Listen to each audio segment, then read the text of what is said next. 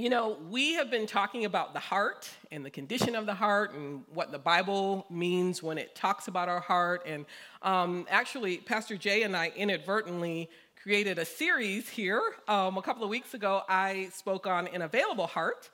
And then last week, um, Pastor Jay uh, talked about a heart of integrity or um, a heart after God. And um, he poked my head uh, he poked his head into my office one day as i was preparing this message and he was sharing a little bit about um, what he was talking about and i had already titled this message um, clothe yourself with thankfulness. And so i thought you know what i think we have a theme going on here. We didn't realize it but you know an available heart a heart after god. And so i changed it to a heart of thankfulness. So we're going to continue on talking about our hearts and um, the type of heart that god is after. And so we are going to be doing a lot of scripture reading today, which is a good thing. Uh, we're going to look through our Bibles, Old Testament and New Testament, and everything in between. Um, there's there are only Old Testament and New Testament, so we're going to look at both of those. Um, so if you have readers and you need those, you want to get those out. Um, of course, the uh, scriptures will appear on the screen. Um, but we're going to get started here. Let's start out by looking at um, Colossians chapter three verses 12 to 17. Colossians is in the New Testament toward the back, if you're still getting familiar with your Bible. And I'm going to be reading from the English Standard Version. Colossians 3 12 to 17 says this Put on then, as God's chosen ones, holy and beloved, compassionate hearts, kindness, humility, meekness, and patience, bearing with one another. And if one has a complaint against another, forgiving each other, as the Lord has forgiven you. So you must also forgive. And above all these, put on love, which binds everything together in perfect harmony. And let the peace of Christ rule in your hearts, to which indeed you were called in one body, and be thankful. Let the word of Christ dwell in you richly, teaching and admonishing one another in all wisdom, singing psalms and hymns and spiritual songs with thankfulness in your hearts to God. And whatever you do in word or deed, do everything in the name of the Lord Jesus, giving thanks to God the Father through him. Put on. Um, some translations say, clothe yourself with these things. And then it lists all the things that we are to clothe ourselves with. Now, we know that um, putting on clothes, clothing ourselves is a conscious act, right? We don't just trip into the closet, come out clothed, right? It's a conscious, we choose our top, we choose our bottom, our shoes, our socks, whatever it is we're going to put on. It's a conscious act. So this passage is saying that we consciously, every day, put these things on a compassionate heart, humility, meekness, patience, etc. But there is a phrase nestled in this passage that if we're not careful, we will miss it. Tucked into this passage in verse 15, after it says, Clothe yourself with this, clothe yourself with this, clothe yourself with that, it says, and be thankful. And if we're not careful, we'll miss it. And be thankful is nestled into that passage. So, just like we are to consciously, intentionally clothe ourselves with patience and compassionate hearts, humility, we are to consciously and intentionally clothe ourselves with thankfulness, right? Yeah. Um, many, many years ago, there was a commercial that came out, um, Campbell's Soup. Um, they presented this commercial in an effort to promote the fact that they were adding more meat to their soup. Now, I don't know if you've ever had Campbell's Soup before, um, and this is not, I'm not promoting anything here. one soup over another. I'm just saying we used to eat Campbell's soup, so I uh, can relate to what this commercial was saying. And they were advertising, they were making this big push hey, buy our soup because we've added more chicken to our soup. And so um, the commercial, the image on the screen, it showed a large family, and um, they were seated around the dinner table. And um, you got the impression that they were seated from youngest to oldest. It was kind of dad, mom, and then you had siblings. You could tell it went from older siblings to younger siblings. And I could completely relate to this commercial right away because I'm from a family of six and I'm the youngest. And, so, and we kind of sat around the table that way, you know, and made it all the way down to me at the end. And um, this commercial, it had the family pass this big pot of soup. And so it made it all the way down to the youngest. And remember, they're promoting that there's more chicken in the soup. So it gets to the youngest, and he looks in the pot and he says, I never knew there was chicken in this soup. and I just, it was so cute because I'm like, I can totally relate, like seeing the, the casserole dish come down and saying, like, please let there be macaroni and cheese left, please let there be. And there was. And so, anyways, this commercial got me thinking about my childhood and just some of the valuable lessons that my mother taught us. And one of those valuable lessons was to be thankful. Um, my mother was a single mom of six, she had six daughters, and um, she would always, always make sure to tell us, you need to say thank you. You need to be grateful. And trust me, there was a lot of grumbling and complaining. I remember one year I wanted Nike sneakers so bad for the start of school. I just wanted them so bad. All my friends had them. And she's like, We're going to Kmart, we're getting the blue light special. Their shoes, they're gonna cover your feet, they're gonna do the same thing that the Nike shoes will do. And I just remember her saying, and you're gonna be grateful. You're gonna be grateful that you have shoes. Same with food, you know, oh, well, we wanna go out, our friends get to go out to restaurants. And she's like, you're gonna have macaroni and cheese, you're gonna like it. It's food, it will fill your tummy.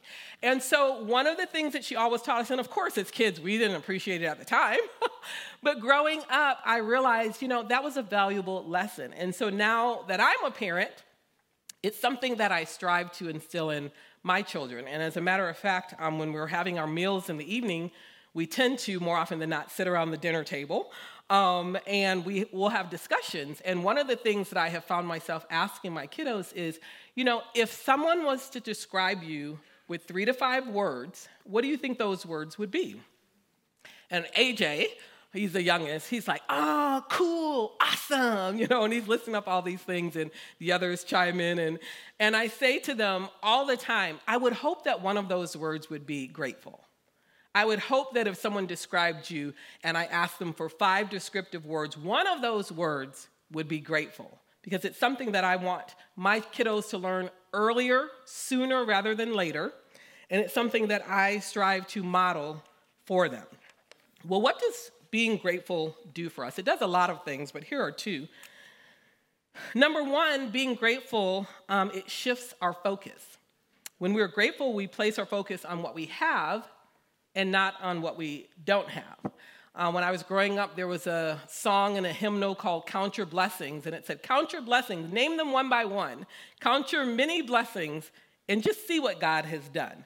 And so uh, when we're grateful, it, it places our focus on what we have and not on what we don't have. There's a saying that says, comparison is the thief of joy. If we're always comparing, well, they have this and they have that, and I don't have this, and that, it does not lend itself to a grateful heart. But when we focus on what we do have, and when we begin to count our blessings, we'll realize, you know what? I'm doing pretty well. I'm in a pretty good place. I may not have what they have, but I have all that God has given to me, and I'm thankful. So that's one of the things that being grateful does. It also develops a spirit of humility. There's a certain level of humility in being the recipient of something, isn't there? In, in being the one who's receiving something, there's a certain level of humility. And so being thankful, there's a, it, there's a connectedness. It reminds us that we're not self sufficient, that we actually do need each other, and that we need God. So when we thank God and acknowledge that we are recipients of His goodness and mercy, we live with an awareness of our need for Him and our dependency on Him. The word thankfulness appears about 132 times in the Bible. And I say about because it depends on the translation that you use. Some uh, translations, instead of saying give thanks to God, they'll say give praise to God. So, depending on which translation you use, but overall, about 132 times we see this word or phrase, thanks, thankful, grateful, in the Bible. So, when something is in the Bible that much, we ought to pay attention to it, right? That means it's important. And so, Today, we're going to read um, a string of passages that have the words thanks and thankful. And I thought at first maybe just giving you the scripture references, but I think it's important that we know exactly what the Bible says, right? Um, if, as followers of Christ, we need to be students of His Word. We need to know exactly what His Word says. And so, why not? We're going to uh, read some verses, Old Testament and New Testament, that talk about giving thanks to the Lord. The first one, Psalm 106 1. All of these will be read from the New Living Translation. Psalm 106 1 says, Give thanks to the Lord, for he is good. His faithful love endures forever. So we're going to thank him because he's good and for his faithfulness and enduring love. Hebrews 12 28. Again, this is in the New Testament toward the back. It says this Since we are receiving a kingdom that is unshakable, let us be thankful and please God by worshiping him with holy fear and awe. So we're going to be thankful for this kingdom of righteousness, uh, this kingdom of God that is immovable, scripture says, and unshakable.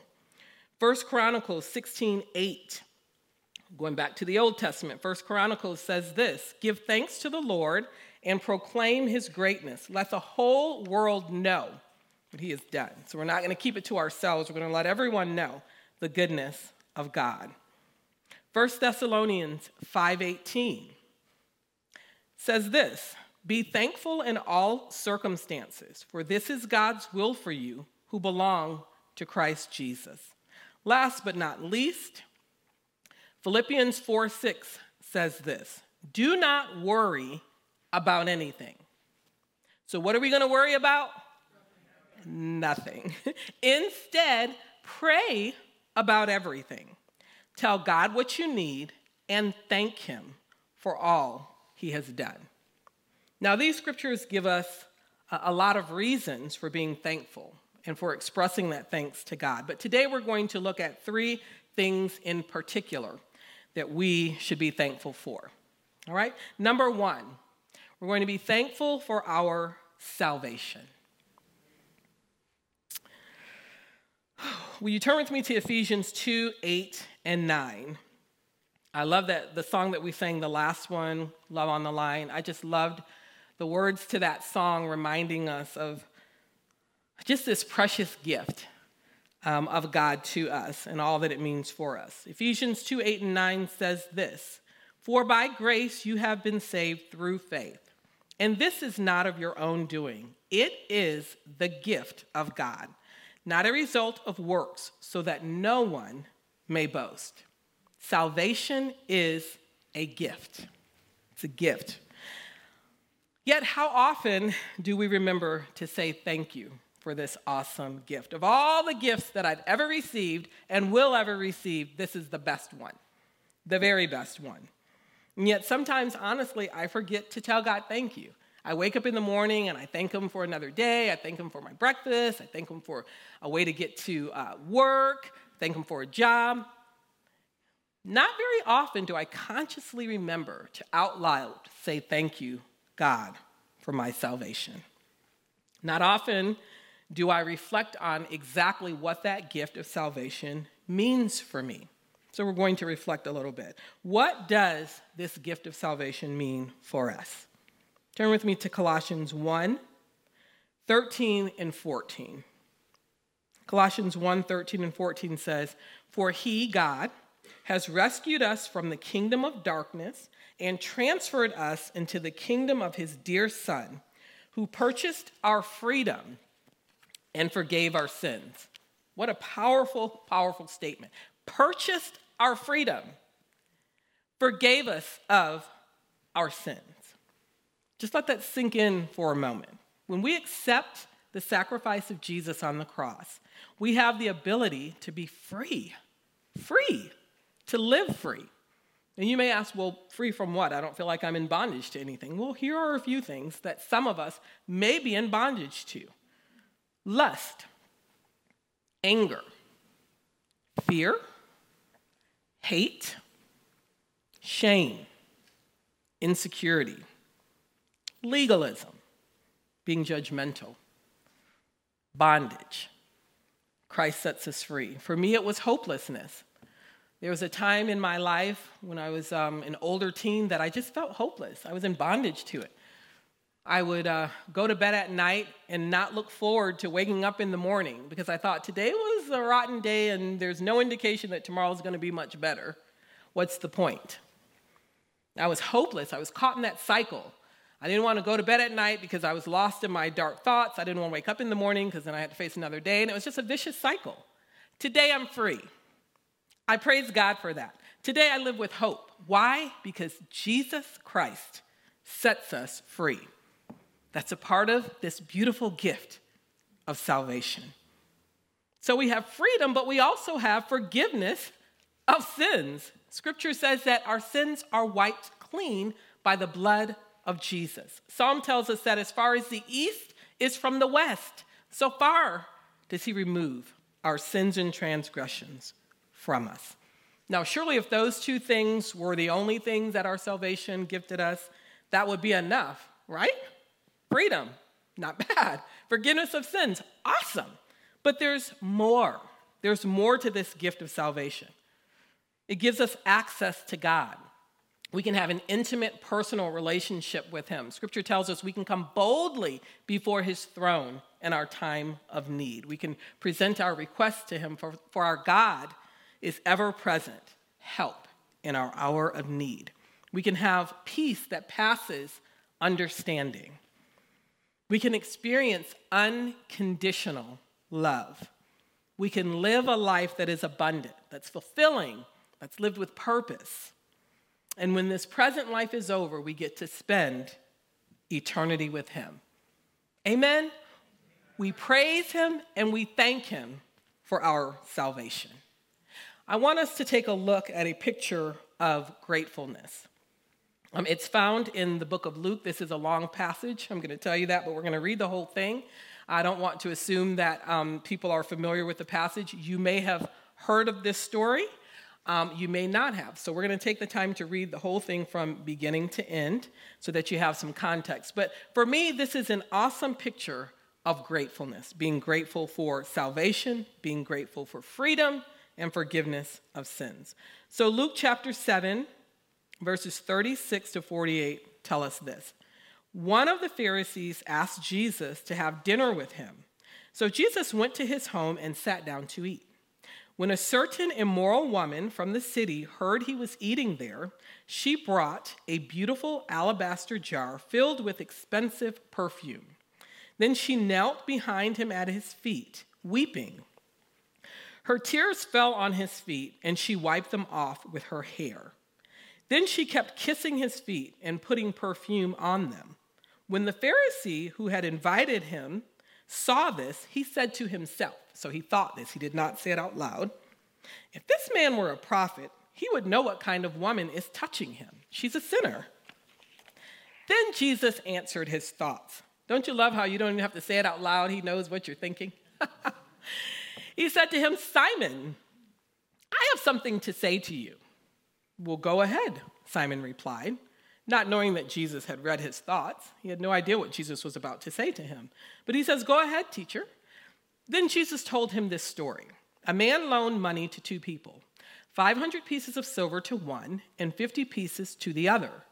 But neither of them could repay him. So he kindly forgave them both, canceling their debts. Who do you suppose loved him more after that? Simon answered, Well, I suppose the one for whom he canceled the larger debt. That's right, Jesus said. Then he turned to the woman, but said to Simon, Look at this woman kneeling here. When I entered your home, you didn't offer me water to wash the dust from my feet, which was customary. You offered your guests water to wash their feet. um, he says, But um, this woman has washed my feet with her tears and wiped them with her hair. You didn't greet me with a kiss, but from the time I first came in, she has not stopped kissing my feet. You neglected the courtesy of olive oil to anoint my head, but she has anointed my feet with rare perfume. I tell you, her sins, and they are many, so he didn't brush over the fact that she had many sins. He says, Her sins, and they are many, have been forgiven. So she has shown me much love. But a person who is forgiven little shows only a little love. Then Jesus said to the woman, Your sins are forgiven. Now, some Bible scholars um, say that this woman is uh, Mary Magdalene, who Mary Magdalene, Jesus um, set her free from evil spirits that were tormenting her. Um, some Bible scholars say that it was Mary, the sister of Lazarus, and we uh, know that Lazarus was the man that Jesus raised from the dead. And then some say, well, we really don't know. The, the passage doesn't tell us who the woman is. Um, personally, I lean toward Mary uh, Magdalene, but whoever she was, whoever this woman was, whatever her name was, we do know this about her. At some point in her life, she encountered Jesus. She had an encounter with Jesus. She had heard his message of unconditional love and forgiveness. She had been welcomed and received and accepted by him. And her way of saying thank you, the best way that she knew how to express her gratitude, was to wash his feet with her tears, to dry them with her hair, and to anoint his feet with precious, expensive perfume. You know, what an awesome picture of gratefulness. And I asked myself, you know, how often is my expression that bold, that deep, that humble? To say, God, thank you. Thank you for my salvation. Thank you for my freedom. Thank you for forgiveness of sin. Thank you for welcoming me and accepting me, for calling me your own. Scripture says we get to be called children of God. He associates himself with us.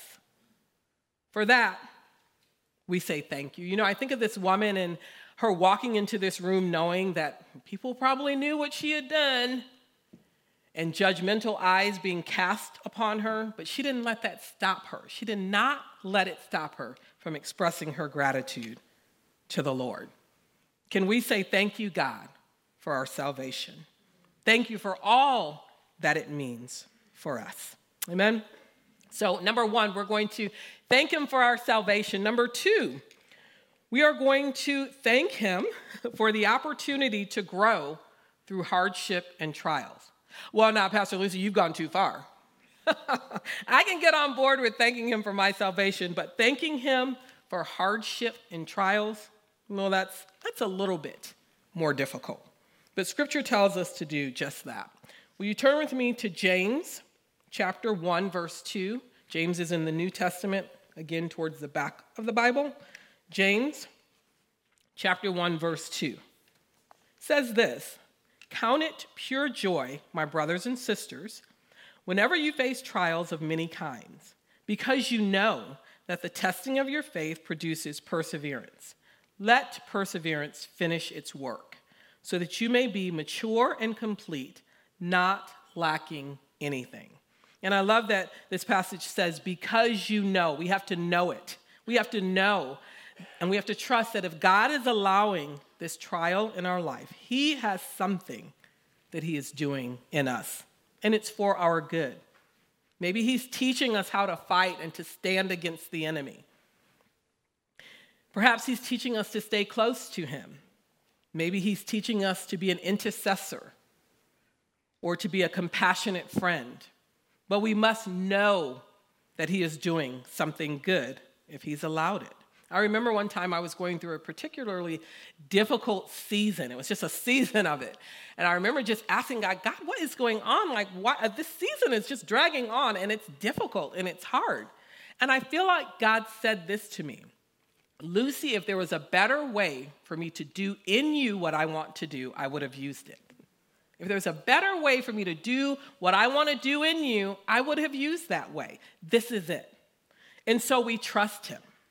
We believe that the trial that we're going through is working something out of us, it's working something in us, it's building us up, it's making us more like him. Um, during my sophomore year in Bible college, um, I had a professor. She was actually our academic dean. Her name was uh, Dr. Dorothy Jean Furlong. And um, I heard someone describe her as a velvet covered brick. I was like, oh. Uh, she was very warm and approachable. Um, you know, she, she loved the students. I was in her office a lot uh, for good things. And, um, but she was tough. And I really liked her. I related to her right away.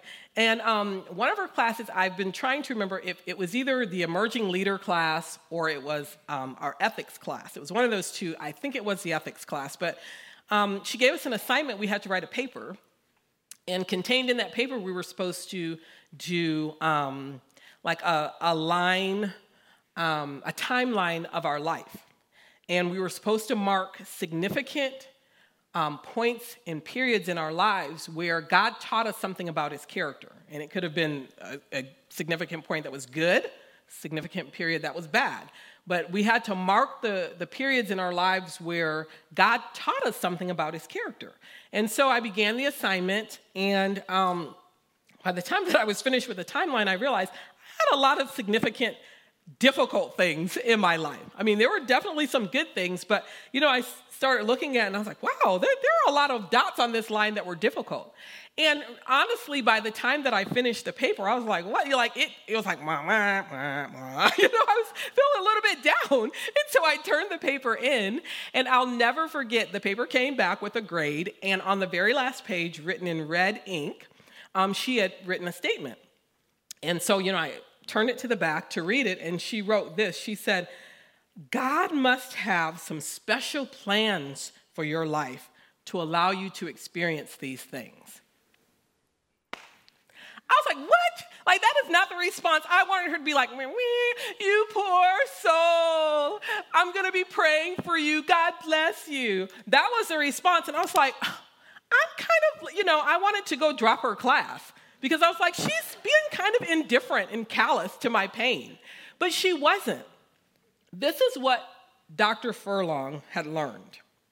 She had learned the truth about the character and perseverance that can be brought about through trials if we allow it. If we allow it. The character that can be brought about through trials if we allow it. She had learned that truth. And so her response of, wow, God must really have something in store for you to allow you to go through it, she meant that. She knew that God was etching something of his character in me if I would allow it. And I invite, I invite all of us here to take that approach, to take that humble mindset that God, if you are doing, if you're allowing me to go through this, you're doing something in me. You're teaching me perseverance. You're building character and I trust you with that. That passage goes on to say in James, it says, Let perseverance finish its work so that we can be mature. Often we want out and we want out fast, but we have to stay in it. We have to let God do that work that He wants to do in us. Because if we never allow the work to be done in us, we will never mature, right? We'll be infants in our faith and in our understanding. And when we never develop beyond infancy, trials will always trip us up. They'll always set us back. They'll cause us to begin to question God's goodness and mercy, His plans for our life. But when we grow up, when we begin to be mature, those same things draw us closer to Him. And Scripture says that when we draw close to God, He will draw close to us. So it's so important to keep the big picture in mind that the suffering is momentary. Scripture says our light and momentary afflictions, although when we're going through it, they do not seem light, and they certainly don't seem momentary. But Scripture says our light and momentary afflictions, they pass, and the fruit that remains is lasting. Amen. So we have to keep the big picture in mind. It's so easy to become myopic and to focus only on the situation, but we have to take a broader view. We must keep the big picture in mind. And I think that this next passage is such a good example of how Jesus did just that. Hebrews 12, 1 and 2 say this about Jesus. It says, Therefore, since we are surrounded by so great a cloud of witnesses, let us also lay aside every weight and sin which clings so closely, and let us run with endurance the race that is set before us. We're going to look to Jesus, the founder and perfecter of our faith, who for the joy that was set before him endured the cross, despising the shame, and is seated at the right hand of the throne of God. For the joy that was set before him, big picture, he endured the cross the humiliation, the pain, the shame. But he had big picture in mind. That joy that was set before him is what he had his eyes focused on. And what was that joy? Us. Bringing us into relationship with the Father, removing that veil of separation, bringing us by salvation through his blood into the family of God. That was what he had his mind focused on when he hung and bled on that cross. Big picture. And so, for that joy that was set before him, He endured that affliction. He endured that cross, the shame, the pain for us. So we have to keep the big picture in mind as well. We have to know that God is doing something greater than our eyes often can see. So instead of keeping our eyes fixed on the trial, we keep our eyes fixed on Him. Amen. So we thank God for our salvation. We thank Him for the maturity that comes from our trials. And finally, we thank Him for the opportunities He gives us to be His vessel. Matthew 5 13 through 16 tells us this You are the salt of the earth. But if salt has lost its taste, how shall its saltiness be restored? It is no longer good for anything except to be thrown out and trampled under people's feet. You are the light of the world. A city set on a hill cannot be hidden, nor do people light a lamp and put it under a basket, but on a stand, and it gives light to all in the house. In the same way, let your light shine before others, so that they may see your good works and give glory to your Father who is in heaven. We are to let our light shine. We are the light of the world, salt of the earth. We have the opportunity to bring people to a knowledge of who Christ is by what we do. Now, let's keep it straight. Our salvation is not based on the good works, our salvation comes out of. It's the overflow of that relationship with Him. Amen. So, our good works are a light for others to see, and the result of that is that they give glory to God. So, we look for opportunities to be salt and light, and then we thank God for those opportunities to be able to partner with Him in what He is doing here on this earth.